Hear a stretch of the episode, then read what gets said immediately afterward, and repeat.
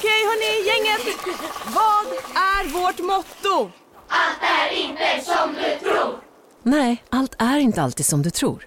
Nu täcker vårt nät 99,3 procent av Sveriges befolkning baserat på röstteckning och folkbokföringsadress.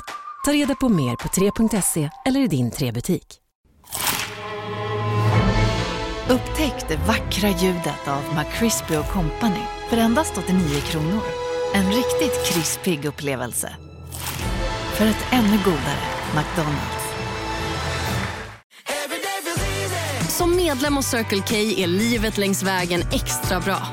Just nu får du som ansluter dig 50 öre rabatt per liter på de tre första tankningarna och halva priset på en valfri biltvätt. Och ju mer du tankar, desto bättre rabatter får du. Välkommen till Circle K.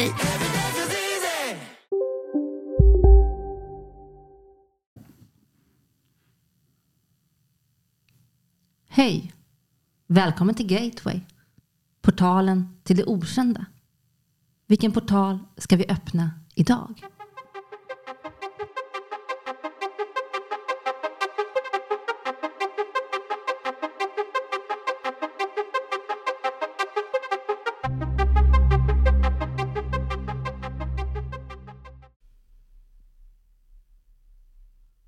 Hej och välkomna till Gateway. Här sitter jag, Charlotte. Och jag, Oskar. Och jag, Hans här. Och idag ska vi prata om ett spännande tema som heter Väck inte den björn som sover. Och vad säger ni om det killar? Det är ämnet. Vad säger du Hasse om björnen sover? Ja, alltså vi fastnade väl för det temat då att vi tyckte det skulle bli spännande för våra lyssnare och höra vad vi egentligen menar med det. Och eh, tanken då är väl lite grann att vi ska gå in på det här eh, mystiska, okulta och eh, är allt en lek eller ska vi ha lite respekt emellanåt för det här?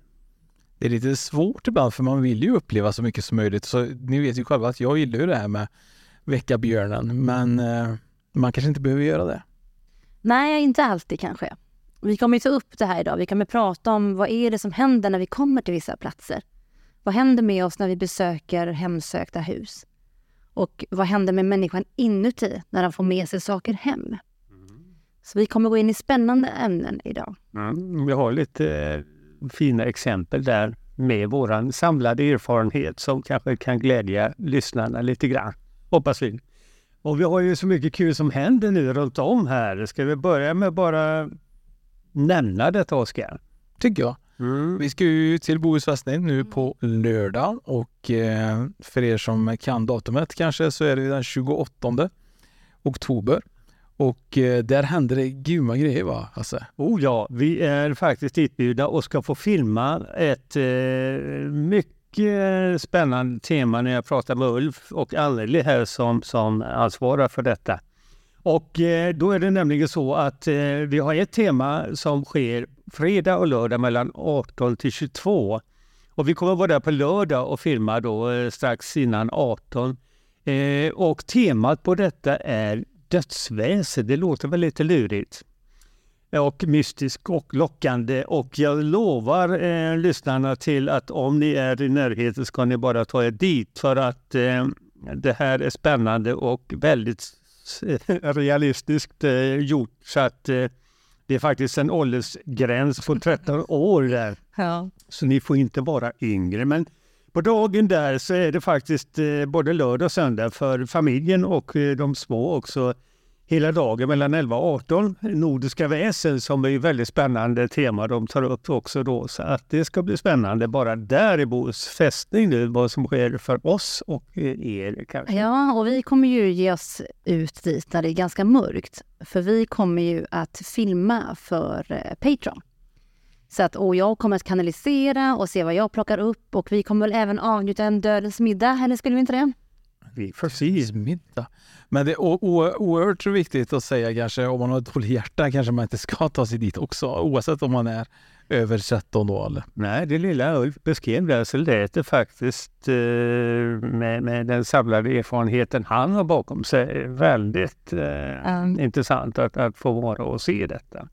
Sen har vi ju annat kul som händer också. Ska du ta lite det, Oskar? Ja, vi ska ju även till Mysteriummässan som sker veckan därpå.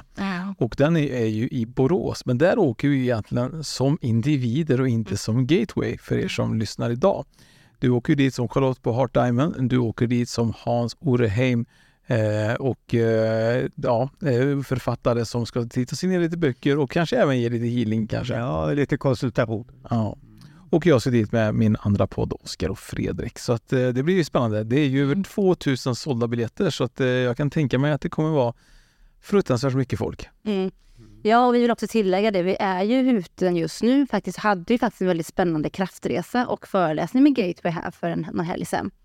Som var riktigt lyckad och fullsatt. Så att det hoppas ju vi att vi kommer få bjuda mer på. Eh, och det är redan nu väldigt många som hör av sig och vill se det mer. Så att det kommer ju bli mässor och annat. Det hände ju väldigt mycket där inne. Det var ju healing och det var gråt och det var allt möjligt. Så det var faktiskt väldigt bra. Det var väldigt bra och det var väldigt kul för att eh, liksom, hela upplevelsen blev ju väldigt stark med musiken, med healingen och att jag guidade och att ni var med och hjälpte till. Men framförallt var det ju flera människor på den här resan som upplevde att de lämnade sin kropp och det var ju riktigt häftigt. Ja, vi fick ju ta och fiska ner dem lite grann där Hasse. Ja, det här med jordringen på, eh, var nödvändigt där och det var jättekul att du och jag fick hjälpa till där. Men till och med Oskar, jag förstod att du var imponerad av Charlotte. Så verkligen. direkthet och de här träffarna som, som eh, faktiskt eh, väckte många där och det var, det var väldigt kul att se. Jag måste säga, jag måste verkligen säga att det är så svårt det här med medium. Jag har ju träffat en del medium under mina år. Säkert många mer än vad många andra har gjort. Och eh, det är så svårt ändå. Vi får ju inte alltid reading när man gör saker och så vidare. Men man har ju liksom träffat på en del när de kanske ska göra seans eller någonting annat. Och man är alltid lite så här orolig och tänker typ så här, fan kommer skämskudden på kanske nu? För nu kan det bli verkligen dåligt. Eller kan det verkligen bli så bra som man önskar och så vidare. Men du får säga det. Du är en av de eh, bättre medier jag har träffat, Charlotte, faktiskt. Det är eh, hatten av. Det har varit eh, väldigt bra. Jag kan säga saker som du sa där inne och saker som jag har varit med och bekräftat av folk som inte känner dig och vet vem du är från innan och helt liksom oförberedda möten så har du verkligen presterat på hög nivå. Ja, tack. Men jag vill säga att jag är imponerad av er. Alltså, helt plötsligt blir det så här komplimang. Ja, men det är bra. Det är aldrig. Som lyssnarna hör här sitter vi faktiskt och beundrar oss själva här lite grann. Jag skulle bara vilja säga det att jag tycker att det är fantastiskt just med medialiteten och he- helandes kraft. Att jag, jag brinner ju mycket för medialiteten men jag brinner ju också för kraftresorna. Och en del av när jag guidar är ju faktiskt att budskap kommer till mig men det är ju lite annorlunda som jag jobbar. Men därför så betyder det mycket att du berättar för mig nu Oskar och även som du brukar säga Hans såklart att man känner att det ger någonting. Men det finns så fantastiskt duktiga medium där ute och jag tycker vi ska verkligen ge en eloge till alla som jobbar på sitt unika sätt för att jag, jag tror verkligen mycket på det. Att man når fram med sitt unika sätt helt enkelt. Jag tror att det är alla medium eh, som jag träffat har ju liksom den här gåvan. Så att jag tror bara liksom att det handlar egentligen inte om mediumet i sig ibland. Det kan ju vara liksom att de är ett medium på, på samma plats men ofta så kan det vara de här energierna som ligger på olika frekvenser så man kan ju egentligen få in Det kan ju vara ibland så att man eh, finns två spöken i huset Mm. men de märker inte av varandra för de ligger på helt två olika frekvensnivåer. Så att jag menar det är lite grann vad man får upp som medium när man är på plats. Ja absolut. Jag tänker att det är väl det som är så fantastiskt när man kommer till en plats som är kanske mera mörk då eller hemsökt. Att man ibland kanske har fler medium. Ibland är det inte bara en som kan komma dit utan faktiskt fler så man kan hjälpas åt. Så det händer mycket grejer för oss här framöver och vi kommer hålla er självklart uppdaterade så ni kan ju även bli medlemmar på Patreon om man vill veta mer och få lite information och vi har ju även planer för att åka utomlands nästa år också och göra lite fina inspelningar för er som följer oss på Patreon. Ja men precis och eh, bra att veta också att vi är jättetacksamma för alla som skriver och önskningar om vi ska ta upp och vi lyssnar på er jättemycket. Vi vill lyfta fram ämnen som eh, ligger nära till hans hjärta till för folk där ute. Eh, så att det är någonting vi också kommer att tänka på. Mm. Men om vi ska prata om ämnet Väck inte björnen som sover så är det ju så faktiskt att det finns många platser där finns dåliga energier och du som kanske person då går in här och kanske befinner dig under en lång tid. Kan det vara så att du liksom blir påverkad? Jag tänker när man kommer till en ny plats. Ja. men Jag, jag tänker så här, jag som eh, person brukar ju ofta tänka på det här med att stå i min egna kraft och försöka tänka på att liksom, men om jag är ute på ett jobb säger vi, eller om jag kommer till ett nytt ställe där jag känner att det verkligen är en, en lägre energi så tycker jag att det ofta kan bli ganska eh, påtagligt faktiskt på olika sätt hur man kan känna sig. Oftast kan ju humör och liksom känslorna, sinnena ändras ganska snabbt när du kommer till en plats som är väldigt låg. Det är min upplevelse av det hela. Ja, alltså det här är ju ganska bra att ha, ha med sig tror jag när man, ifall vi kan vara så eh, ajour med verkligheten då, eh, att, att eh, någonstans så finns det krafter där vi möter och är vi i balans så, så är det inte så farligt kanske och i harmoni och i gott mod. Men är vi lite obalans kan man nog ta det lite vackert här. Jag kan ju nämna ett exempel som är ganska dagsfärskt faktiskt. Eh, bara det, det var ett resesällskap som, som jag känner som kom hem nu ifrån Egypten och de hade besökt de här varit ute i gravarna i Sakkara, här, eh, de så kallade 20-gravarna i Serapeum. Och eh, de åkte ju dit eh, mycket glada då till, till Egypten. Men vad jag fick höra idag var att det var inte tre som kom tillbaka utan det var två och en halv för att en person i sällskapet hade fångat, fångat upp en energi som hade påverkat henne så kraftigt så att hon faktiskt hade blivit lite personlighetsförändrad. Och, då kommer jag att tänka på vad vi skulle prata om idag eh, på detta temat och, och, och, varför blir vi då eh, affekterade på vissa platser på ett negativt sätt. Det är ju bra att vara medvetna om, eh, vilket jag tror man var eh, mycket mer förr och hade större respekt än att bara kanske klampa in i en grav eh, idag eller ett eh, hemsökt hus utan att vara eh, så att säga lite medveten om vad det innebär. Men tror du att hon då kan, kan man säga, kan, lämnar hon en del av sig kvar där eller tror du att hon kan hitta tillbaka till sig själv? Oj, oj, oj. Det finns många scenarier där vad som kan ha hänt men, men eh, det är ju så att säga eh, energier eh, som vi möter eh, och eh, de energierna, ifall det är positiva eller negativa, det, det påverkar ju oss. Det, det är väldigt eh, Eh, solklart skulle jag vilja säga att, att eh, det beror på harmonin i frekvenserna på, på stället. Då. Så att eh, om då man inte är riktigt eh, vaken och beredd och kanske bett om beskydd och så vidare och, och eh, inte tänker sig för så finns det nog så att man kan få med sig, och jag jobbar ju även med det som energihealer, det här med trauma och frimärken som jag kallar det, som sätter sig då, som jag fick lära mig i kinesologin när man jobbar med de yttre kropparna så sätter sig och nästa fast sig så man kan samla på sig. Då kan det bli ganska tungt i, eh, i längden om man inte är vaken för detta och kan rensa bort dem. Så. Mm. Nej, men jag, jag, tror ju väldigt mycket på den här egna kraften. Alltså vi, vi, har en enorm kraft inom oss som kan stå emot väldigt mycket. Men självklart så tror jag också på den här processen som jag har sett ibland när jag möter människor. Just det här att när man hör människor som bor i hus som är då eh, utsatta för en lägre energi. Att det är en längre process. Det kan börja med att en person kanske kommer in i en livskris, eh, den är lägre energin och finns det då en låg själ eller en låg energi på den här platsen så kommer ju den energin att närma sig kanske den personen som är lägst ner i energiskalan. Så att det är ju ingenting som bara pang på, utan det är ju en uppgående process liksom, mm. som händer med människor som blir hemsökta eller människor då som vi har läst om och hört i dokumentärer, men även i fall som har varit ute i världen, besatthet då. Mm. Att det har ju varit en process. Och det har jag ju också mött på, att det är ju när kunder har berättat för mig eller människor jag har mött, att det är ju inte alltid så att det bara pang på så kände jag jättemycket, utan det börjar verkligen successivt. Mm. Jag började få ont i huvudet mycket, jag började känna mig låg, jag började eh, drömma mycket mardrömmar eh, och sen började jag känna mig rädd. Och, alltså, det är som att rädslan också ibland kan dra till sig saker. Så att då, blir, då börjar liksom, de visar mig nu, som kommer som ett budskap här då, liksom nu, då kommer hjulet, då börjar hjulet snurra liksom. Det är som ett man, alltså, man ska kalla det för ondskan eller man ska kalla det för den lägre energin. Det kan vara svårt att urskilja. Men det är som att den kan nå fram mest när vi är låga. Mm.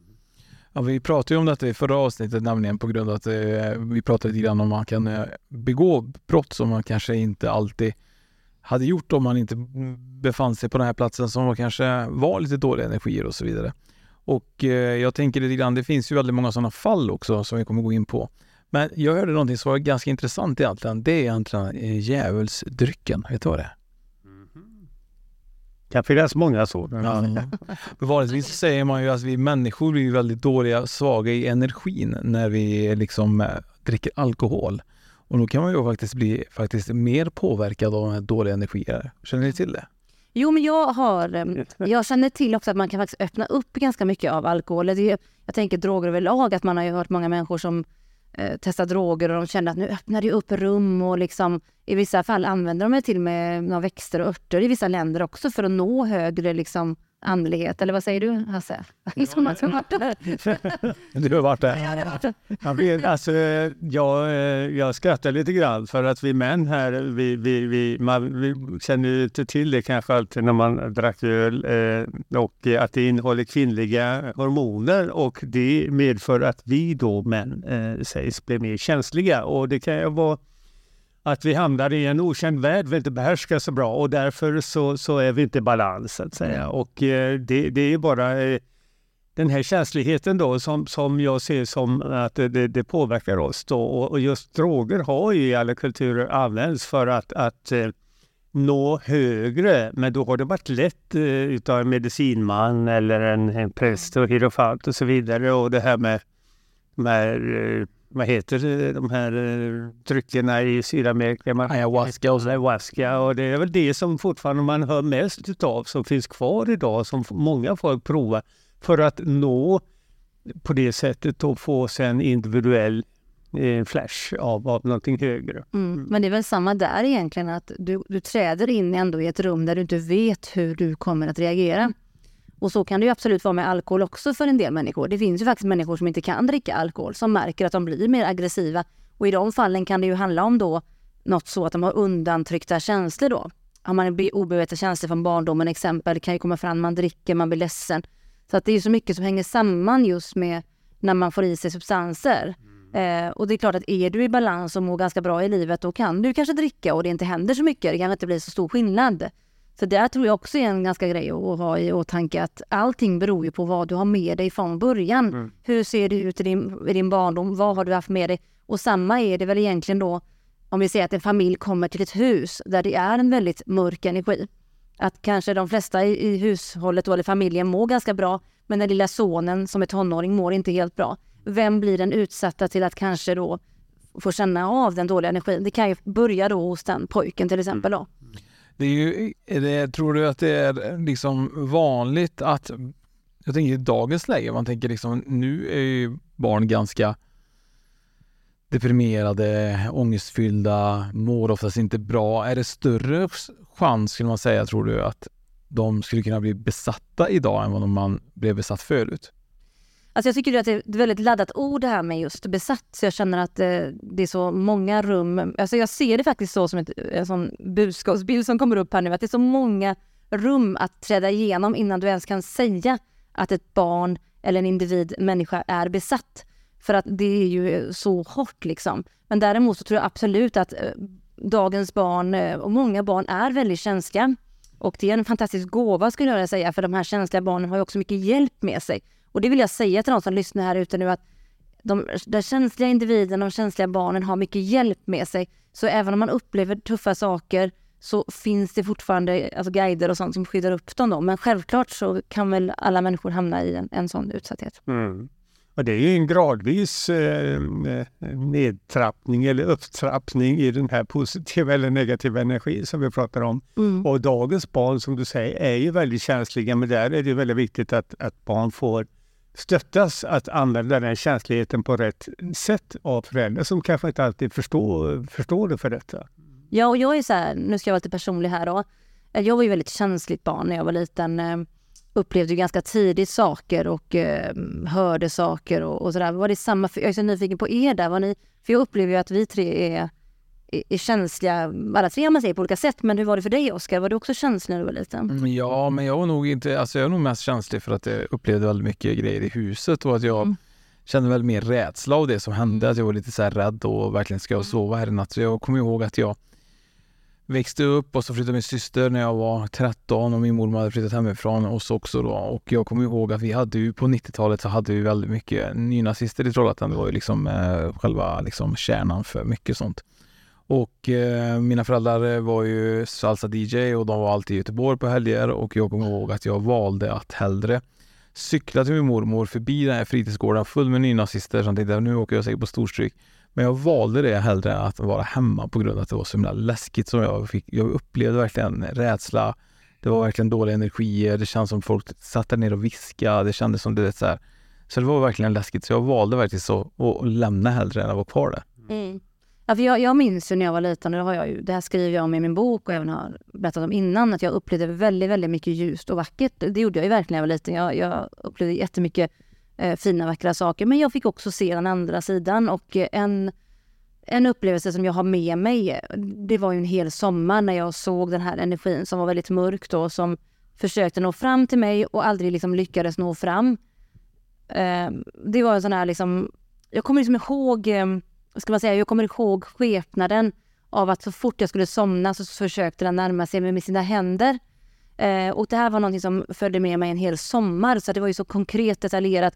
Men också en av de upplevelserna som fick mig att förstå att eh, det finns både mörker och ljus. Och, vi, och jag har en enormt stor respekt mot att, eh, och vördnad mot just eh, båda sidorna. Du då, Hasse? Ja, jag skrattar lite grann för Jag hade ju tuff, tuff, uh, tufft när jag var barn. Det var väldigt synd om mig. Uh, min, mor, min mor kallade mig redan då en osalig ande. var det så?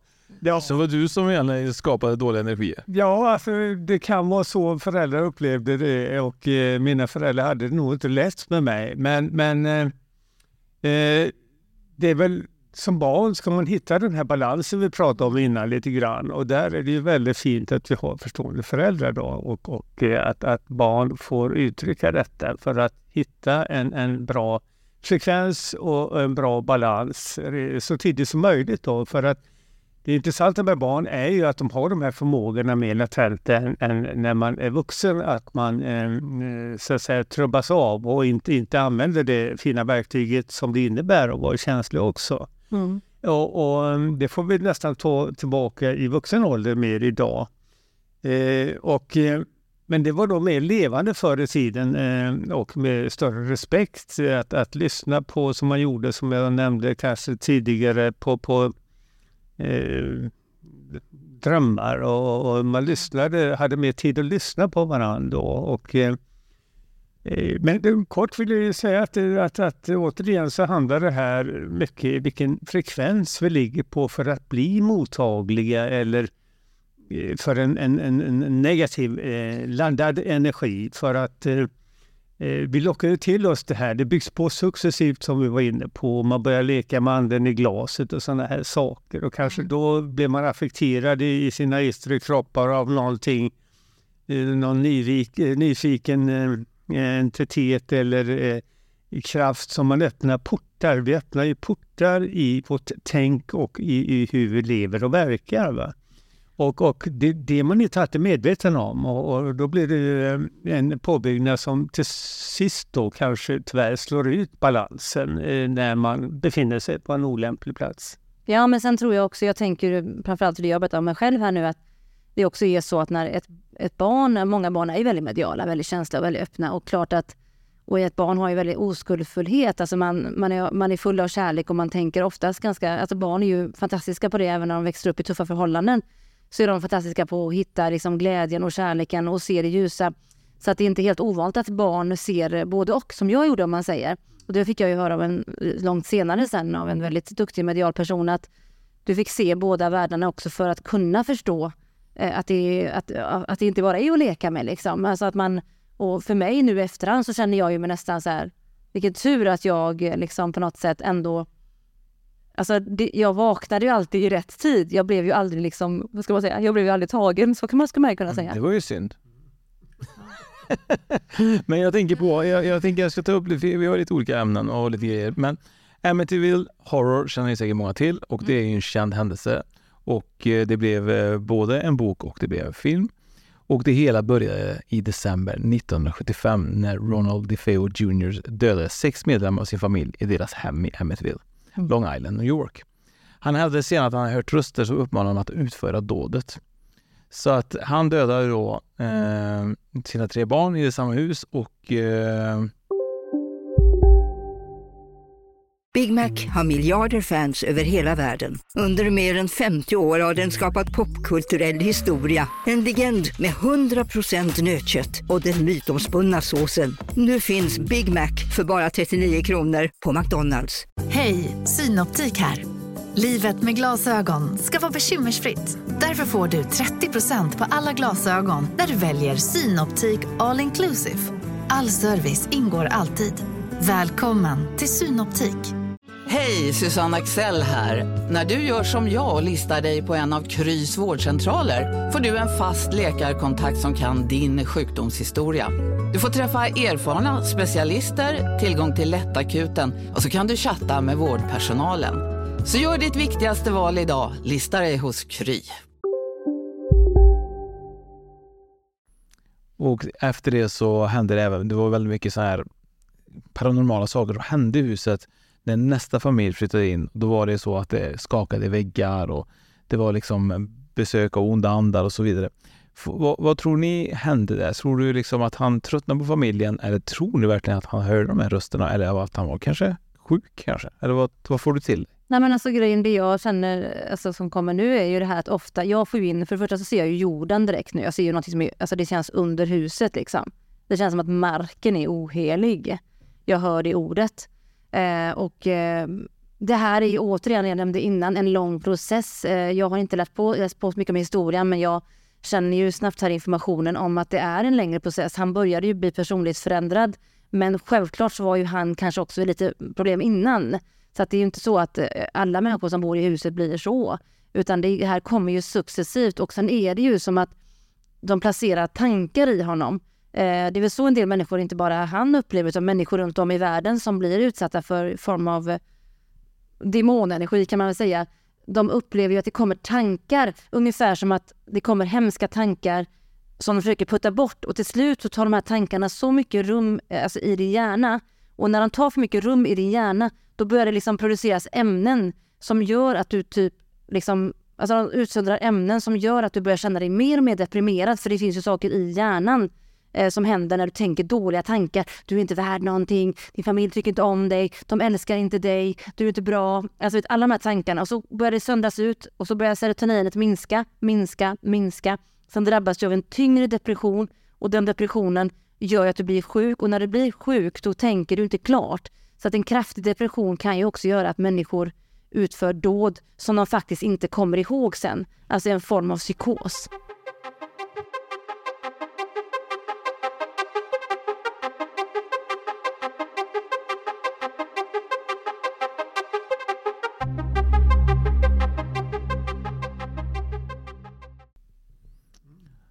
Om du bara nickar och instämmer där. Alltså, du blir nästan chockad av uh, hennes förklaring här. Känner, känner du igen dig i den här psykosen?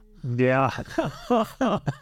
eh, vad jag fastnar för lite grann där är, är ju att, att eh, det är en successiv process det här och vad som är intressant är att folk faktiskt kan må, må väldigt dåligt just eh, som du var inne på att det förändras eh, kemin i uppbyggnaden och, och ämnen, näringsämnen bara i hjärnan just det.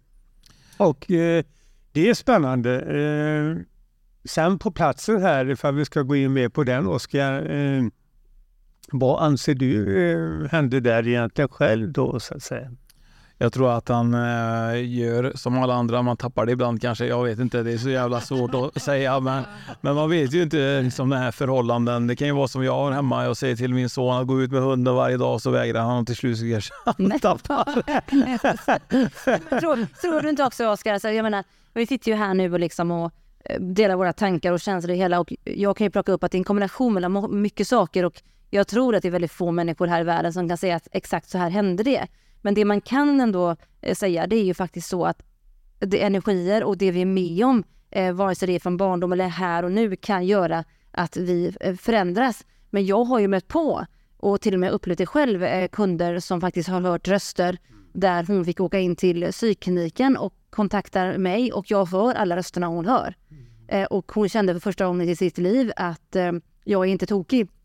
Eh, det är ju inte så att det hör till vanligheten att jag hör röster i telefonen så, men just i det här fallet så var det som att jag skulle få veta att den här tjejen som är så jättefin tjej eh, kämpar med detta. Nu har det gått så pass lång tid, hon mår jättebra eh, och har tagit sig ur detta. Men det var ju verkligen så att hon åkte till psykkliniken och fick mediciner. Liksom. Men jag tror ju någonstans självklart att eh, de här dåliga energierna existerar och det verkligen påverkar och det kan ju vara mycket väl att det har hänt här och eh, det är så tragiskt då att, att det går så långt då att man kan ta, göra de här grejerna. Då har jag en liten fråga till dig Oskar. Du som har varit med nu med, med Spökpodden och besökt ganska många platser så här. Har det varit något ställe eh, du känt av att eh, mm, det här vill jag nästan backa ifrån? Alltså, har det varit något starkt minne du har därifrån där du verkligen upplevt att här ligger man lite på gränsen för att hålla en intervju till exempel? Alltså jag har väl känt någon gång att eh, vissa platser självklart har ju betydligt mycket mer aktivitet och att det på något sätt kanske inte har hunnit påverka mig så negativt på en så kort stund. Men jag vet ju att jag hade med mig Pierre Hessebrand till ett ställe här i Vänersborg som ligger 20 minuter från Trollhättan. Och eh, han efter 20 minuter, så, eller efter 20 minuter, efter en stund så kände han typ så här, nej jag får nästan avbryta för det var för mycket aktivitet och där hände det väldigt mycket. Där både materialiserade sig saker och lite allt möjligt. Då. Så att det var väldigt eh, tunga energier. Så jag förstår ju om man är då medial och öppen att det blir lite mer påverkat mm. kanske än vad jag hann känna på den korta stunden. Men jag hann ju känna liksom att eh, det här händer ju verkligen saker på mm. riktigt. Men jag tycker ändå det är en viktig sak, för jag vet att det är många människor där ute som upplever eh, saker. Eh, både goda och mindre goda. Och jag tror ändå att det är fortfarande väldigt bra att eh, man påminns om att bor man nu i ett hus eller är på ett ställe där man känner att man tycker det är obehagligt, att man faktiskt har också med sig sina guider och har med sig skydd också. Va? så man inte känner sig helt utelämnad. För det är någonting jag tycker är oerhört viktigt att när vi förstår den kraften så blir det också lättare att till exempel om en person känner sig väldigt utsatt att må bättre igen. För när den börjar må bättre igen, personen, då kommer ju styrkan tillbaka. Sen i vissa fall så är det ju jättebra då att tillkalla medium för rening och så. Men när vi svar, pratar om de här svårare fallen som att människor är besatta, där är det ju liksom mer press. Alltså där kopplar man in människor som faktiskt har med sig en, helt, en kunskap. Och vad jag tänker på nu, allt ifrån som jag pratat om mycket, i de här skrifterna man upptäckte, Nagamadi-skrifterna, där det uttryckligen står att med väldigt sublima Eh, eh, medel så finns det krafter som vill just gå in i, i våra tankesystem och påverka våra tankar och känslor. Alltså det får vi vara vakna för så vi inte väcker den björnen och släpper in rakt in eh, och, och tappar den kontrollen. Och det, det, det, är just det du var inne på här nu innan. att vi bör nog eh, ha lite respekt för detta. Och, och, och, för att det har man ju känt till innan och det är så intressant när man då, jag läste Nagamadde-skrifterna mm, första gången där det stod att med väldigt sublima medel så påverkar de här mörka krafterna oss. Ja. Det är deras främsta verktyg till att få oss att verka enligt deras viljan. Och det är intressant att du säger det, för att eh, egentligen är det ju så, om man då vill tänka på att det är onda krafter som till exempel finns i våran värld och så vidare och snacka lite om sublima tecken och lite sublima eh, liksom, grejer så kan det vara så ibland att man får aldrig glömma egentligen att vi lyssnar väldigt mycket på musik och i musik i våra öron, där kan det vara väldigt mycket sublima saker. Och att eh, det oftast kan man bli påverkad ganska mycket känslosamt på Alltså beroende på vilken låt man lyssnar på. Självklart, liksom, var en glad låt så blir du glad och så vidare. Mm. Men det finns och sägs att det finns liksom låtar med sublima eh, grejer så att göra att vi påverkas väldigt negativt. Att våra frekvens ska sänkas för det är det de vill. Mm. Och där Oskar så faktiskt sista bok, nummer femte bok, Jakten på den eh, dolda blodslinjen. Jag vet inte om du läste mitt lilla utkast där. Nej. Att det var faktiskt under andra världskriget eh, eh, i Tyskland som man ändrade den här harmoniska skalan, musikskalan, till en mer, alltså avsiktligt för att det påverkar folkmassan att köra på en annan frekvensskala. Nu vet jag inte för de ändrade, vad var det, från 420 eh, Ja, nu, nu stod det still istället, men då redan så var man medveten om hur musik påverkar folkmassan Mm. för att folkmassan skulle bli mer gynnsam mot eh, makthavarna så att säga. Jävligt intressant. Ja.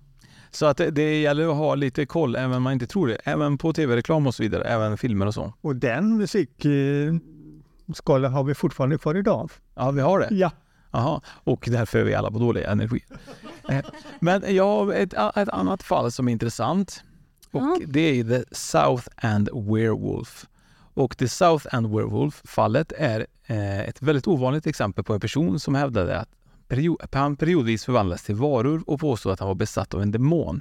Bill Ramsey, som föddes 1943 i South End, England, påstod att han upplevde märkliga episoder där han enligt hans egna påståenden gick igenom en fysisk transformation till en varuliknande, varelse.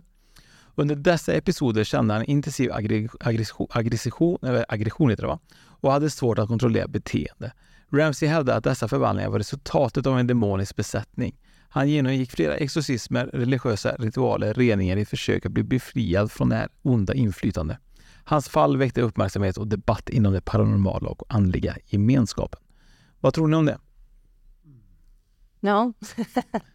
Nej, men jag börjar tänka lite så här att det, det, det känns ju verkligen som att alltså hans upplevelse var ju av olika, alltså som jag ser det nu, om jag ska ta in vad jag ser, vad den bild jag får, så känns det som att det är olika energier som har intagit hans kropp.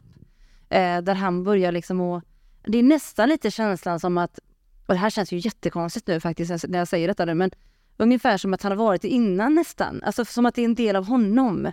Fast som att, hur ska jag förklara det? Ungefär som att en person minns sitt eh, gamla liv nästan. Alltså det känns som att det är en del av honom, det mörka.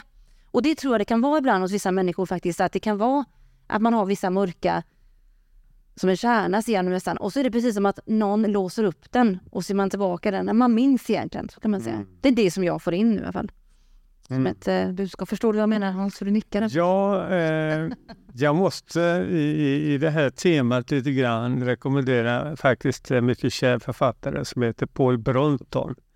Och vi kommer kanske till han mer i nästa avsnitt. Men vad, vad som slår mig i, i hans eh, skildringar då från 50-talet, eh, där är just vad du sa där att, att eh, han eh, var nämligen en, en före detta överste som reste runt till olika länder och hamnade och gjorde reseskildringar som är fantastiska att läsa.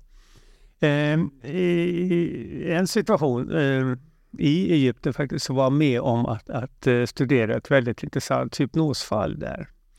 Där det var en, en man, en fransman som man mötte som, eh, och vars kvinna, eh, det föll väldigt bra ut att, att de hade övat i många år och hypnotiserat, alltså han hypnotiserade kvinnan.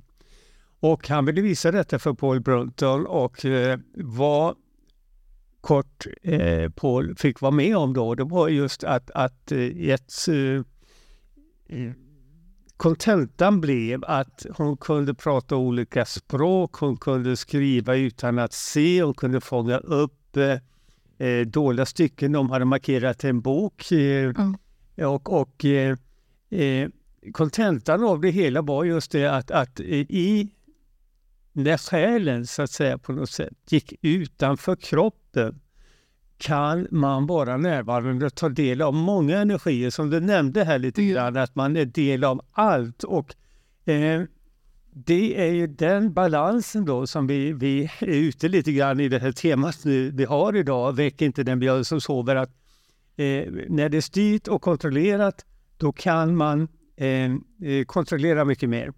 Men, men att man fångar upp de här olika förmågorna ty- tyder ju på att via hypnos så är ju vetenskapen idag väldigt frågan inför hur långt kan vi gå utanför våra egna kroppar och fånga upp information som man sen kan använda individuellt och hur påverkas vi av detta? Det är jätteintressant. Mm. Jag tänker också så här, jag får ju... Jag tänker också, har du varit med om det Oskar? Man, man kan ju möta människor ibland när man känner att man, man, man connectar med, liksom, och man känner igen sig. Man kan känna att man möter en människa och så känner man nästan att man blir, blir arg på den människan utan anledning. Alltså det, man kan triggas av olika händelser. Och det jag tänker nu, för de bilderna som kommer till mig nu, det är ju att, och det här möter jag också faktiskt i, i mitt jobb som medium och healer. Då möter jag, jag var med, var med om en gång när jag mötte en person och hon satt framför mig och jag såg en fjäril.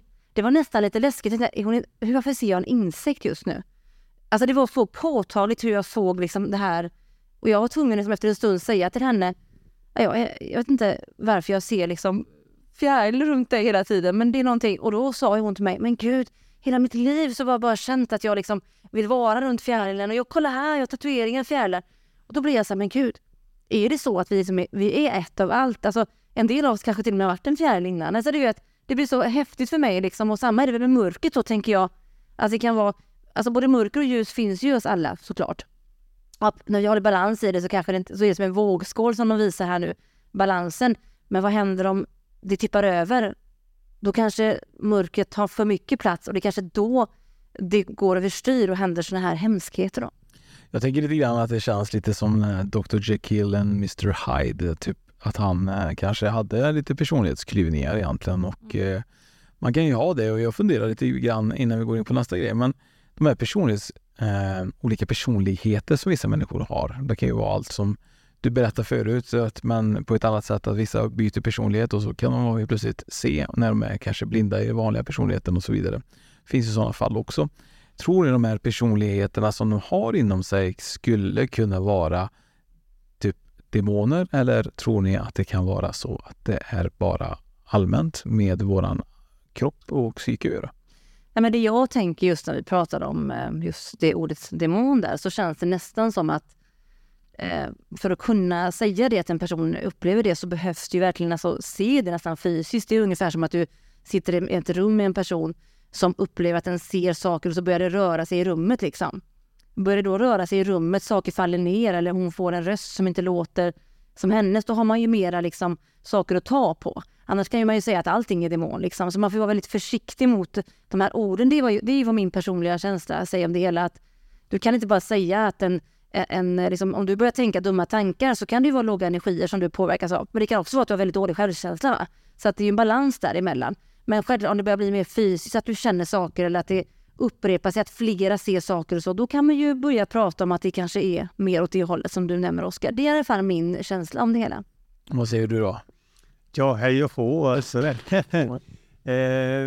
Men förstår du vad jag menar Hans när jag säger liksom att eh, det kan vara så att det behövs, man behöver se lite mer innan för att nämna det här namnet? Eller vad ja, jag håller nog med det där lite grann för det namnet i sig är så, så laddat och, och eh, folk blir ju rädda att gå ner i, i energinivå bara utav att höra det så att säga. Va? Nu hamnar i korsen. ja, och, och eh, det finns mycket fördomar och sådana här ja. saker som inte är grundat på, på, på mer eh, ja, sunda eh, tankar. Eh, vad, vad jag, jag blev väldigt djup här och det är väl det vi ska bli här idag i det här programmet. Där man inte ska väcka allt för, för eh, skumma björnar.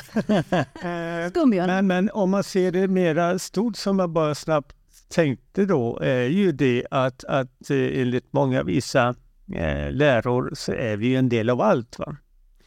Och eh, om vi har, eh, som man kan få med vissa hjälpmedel, bland annat då som jag nämnde med hypnos, att man kan gå utanför sin, sin jordiska kropp och connecta med en allkunskap som, som eh, där man har en, en, eh, man kan styra det åt olika håll, men, men vi kommer tillbaka hela tiden till den här balansen. Va? Mm. Och är vi då en del av allt här så, så kräver det en ganska stor förståelse för att kunna verka i de olika områdena och därför är det väl tur att vi, vi, vi lever ett liv i taget här.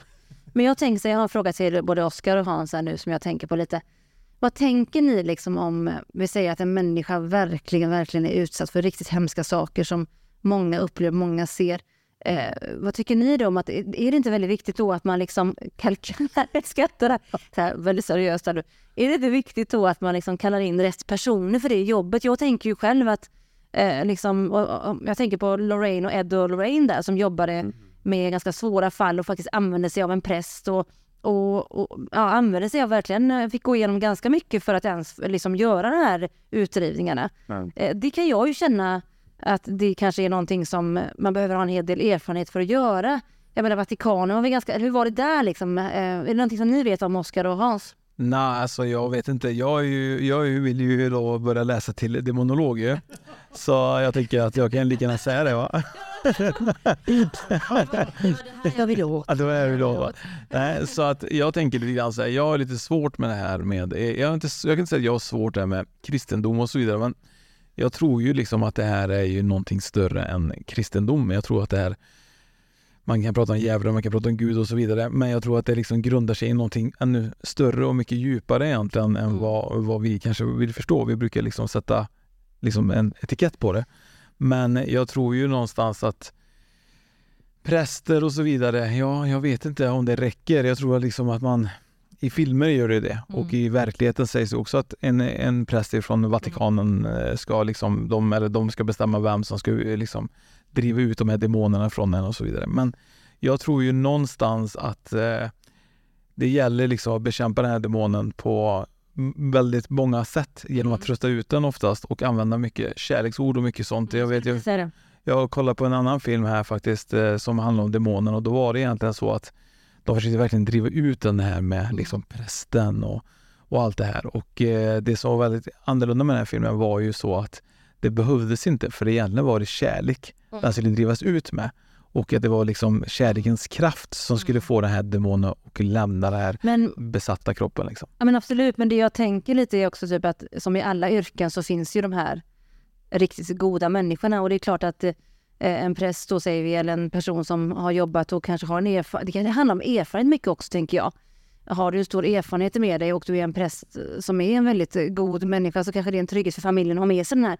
Och sen självklart, det är ju det här som vi pratar om jämt, som jag pratar om jämt också det här med är vi i hjärtats kraft och liksom förmedla det. Men det som kan vara grejen ibland när du är en familj som är väldigt utsatt, det är ju att du kanske också går igenom typer av känslor som gör att du ändå är nedsatt. Då kan det kännas skönt, fast det är en präst eller kanske ett medium eller om det är en, en nära vän som, som har varit med dig, att hjälper dig att få tillbaka det här hoppet i alla fall. För det hoppet kommer då, och det här hör jag nu faktiskt kanaliserar här nu, jag hör- får så mycket budskap just nu. Men det här hoppet då som liksom stärker upp dig, och det är det du pratar om Oskar ju. För det här hoppet det stärker upp dig till att känna ungefär, nu visar de en bild för mig, nu visar de en väldigt stark bild här, som är när du föder ett barn. Du vet när man får ett barn i sitt hand, en bebis i sitt hand, när mamman föder sitt barn och pappan står bredvid. Den där typen av kärlek, när livet börjar, den energin, den känslan, det hoppet, den, all den glädjen som du känner då, den är som att den kan liksom skjuta bort allting. Mm. Fint. Ja, eh, jätteintressant det här för att det är också som du säger där Oskar, vi är ju kulturellt präglade va? och det, det här är inga nyheter oavsett vilken religion och det har ju funnits eh, hela tiden säger jag den här tro- med, med historiskt perspektiv då lite grann. Och eh, jag skulle nog vilja svara på den frågan om vilka är det som behärskar just att ta hand och hjälpa människor som har hamnat i disharmoni. Det, det är nog människor som själva har förstått vad harmoni är. Och i många kulturer är det ju då de här eh, prästerna och, och, och, och, och, och eh, Överstepräst, överstepräst. Ja, hur det kan vara hierofanter, det kan vara druider och överhuvudtaget en, en liten del av samhällets folk som har eh, hängivit sig till att verkligen gå till botten med vad som är ljust och mörker för att kunna hjälpa stammen när de drabbas av olika, eh, till exempel i Nordamerika eller i maya-indianerna i kulturen eller i, Eller i Majorna. i majorna. Där, alltså, där händer mycket va. och då är det, den att då är det, skulle jag vilja kort säga, det, det, det är en andlig mognad som måste till. Alltså som vi eh, idag tappar balansen, återigen balansen till att individuellt kanske förstå vikten av att bygga upp. Va? Och jag tror ju någonstans det du sa, liksom, vi är liksom eh, kulturellt I eh, Majorna. Ja, i Majorna. Nej men alltså jag tänker liksom det här med kärlek, jag menar egentligen är det ju så att Guds kärlek är den eh, starkaste kärleken säger man eller vad man kan kalla det. Och därför tror jag liksom att man behöver kanske inte ha liksom det gudomliga men man behöver ha liksom kärlekens kraft och tron på, på just ren kärlek. Och det är ju där jag tror någonstans att det behövs och då kanske då de här rena själarna då som präster och så vidare kanske besitter. Ja, men jag tänker att det kanske är så att, eh, alltså, när vi pratar om det här nu så är det klart att Men de är ju svinmånga också. Ja, ja, men, sen, ja, ja, men det finns ju, det finns ju män, alltså det kan ju vara en hemlös person på gatan som har den kärlekens kraft som krävs. Liksom.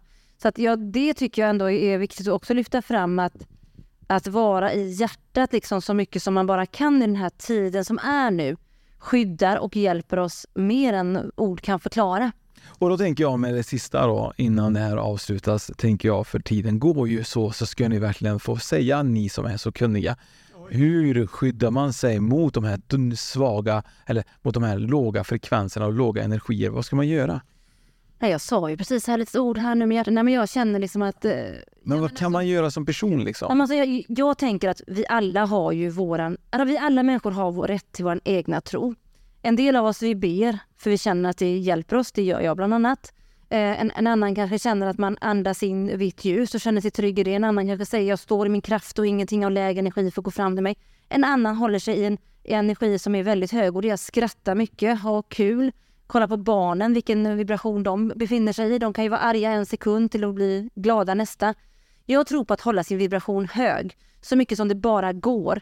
Då blir det ett skydd som du har i dig själv. Sen självklart är vi alla inne i tuffa perioder ibland och då kan det hjälpa att man faktiskt ber. Och då behöver det inte vara möjligt att man tror på någon gud. Det kan vara att man faktiskt, vad man än tror på, men att man ändå gör någonting för sig själv som man mår bra för stunden. Det kan till och med vara så, jag har mött människor som har väldigt tufft med ångest och sådana grejer och de känner att när de kollar på film eller lyssnar på någon låt, då mår de bra för stunden. Och den lilla stunden ger människan skydd. Du då, herr Hans? Tack, mycket fint titulerat, herr Oskar.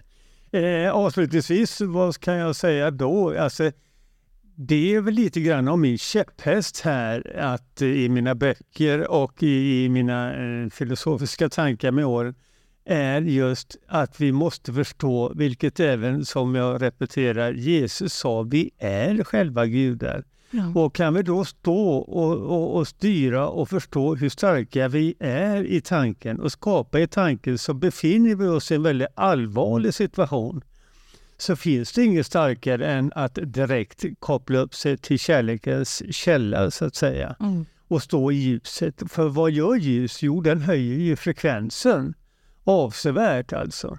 Och att vi förstår att vi har den kraften och att vi lär oss att styra tankarna i svåra situationer. Det är ju den största utmaningen och inte gå in i rädsla då vi går ner i frekvens, låser oss hindrar oss att connecta just med den starkaste kärlekens källa som finns att ta till. Fint. Mm, jättefint. För jag tror också det här att bara hitta någonting i ditt liv som gör dig glad om så för stunden ger dig också kraft. För att det är inte lätt att säga till en person eller som är med om tuffa saker att bara be uppåt så blir allt bra utan den personen kanske behöver något annat. Så jag, jag tror liksom i de här små stegen så sker förändringen. Men hitta din tro, hitta det som gör dig lite gladare om så för stunden. Då händer det någonting i din vibration och när det händer någonting i din vibration då händer det i saker i livet utanför. Mm. Men folk som aldrig varit inne på det med religion och troende och sådana här saker, när de kommer till väldigt kritiska situationer, vad gör de då? Jo, mm. de ber till. Gud, för det är deras kulturella prägling på att där finns en kraftfull kärlekskälla Mm. Och det hjälper väldigt många väldigt eh, snabbt, så att säga. Om vi pratar om snabba eh, mm. eh, händelseförlopp här, så, mm. så absolut. Va? Det, det, är intressant det här med, med just Gud faktiskt. Jag, eh, när du väl säger att man drar till med att man ber till Gud. Det, det händer ju faktiskt att man har gjort det under sin livstid när man har kanske gjort någonting som man ångrar och så kommer jag ihåg att det fanns en låt som heter typ såhär If God was one of us, heter den låten kom väl på 90-talet. Sånt där. Hur går den melodin? Kan inte du sjunga den? If God was one of us. If God was one of us. Ja, där. Och då kommer jag ihåg att jag, jag hade gjort någonting, jag kan inte minnas riktigt vad, men det var förmodligen ingenting så. Men, men då tyckte jag... Förmodligen var det väldigt mycket. Ja, men för, på den tiden tyckte jag det. Och då kommer jag ihåg att jag sa till Gud att oavsett var jag befinner mig, oavsett vad jag gör, oavsett vad så kommer jag lyssna på den här låten när den går på radio. Även om jag måste, jag måste lyssna klart på den. Det var typ så här, det var min grej, jag var tvungen att lyssna klart på den. Det var typ att jag lovade Gud att om du gör att det här blir bra så kommer jag lyssna på den här låten varje gång den går på radio mm. oavsett var jag befinner mig.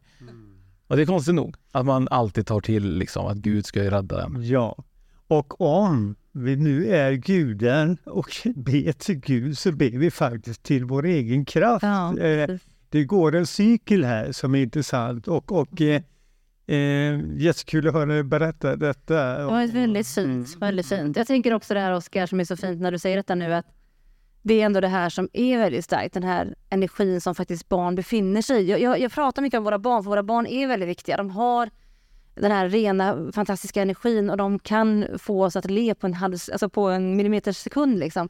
Så jag tror någonstans att det finns en oskuldsfullhet att när man, man ber sådär. Men ack, så viktig liksom.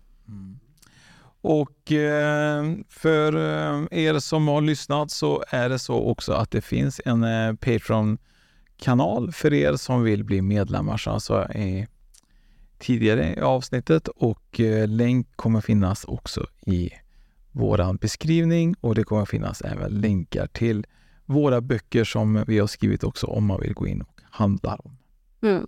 Och vi är väldigt tacksamma för alla som lyssnar där ute och vi är jätteglada när ni skriver till oss och berättar vad ni vill ha mer av och vad ni tycker om och vad ni inte tycker om. Vi lyssnar på allting och eh, tack. Mm. Tack.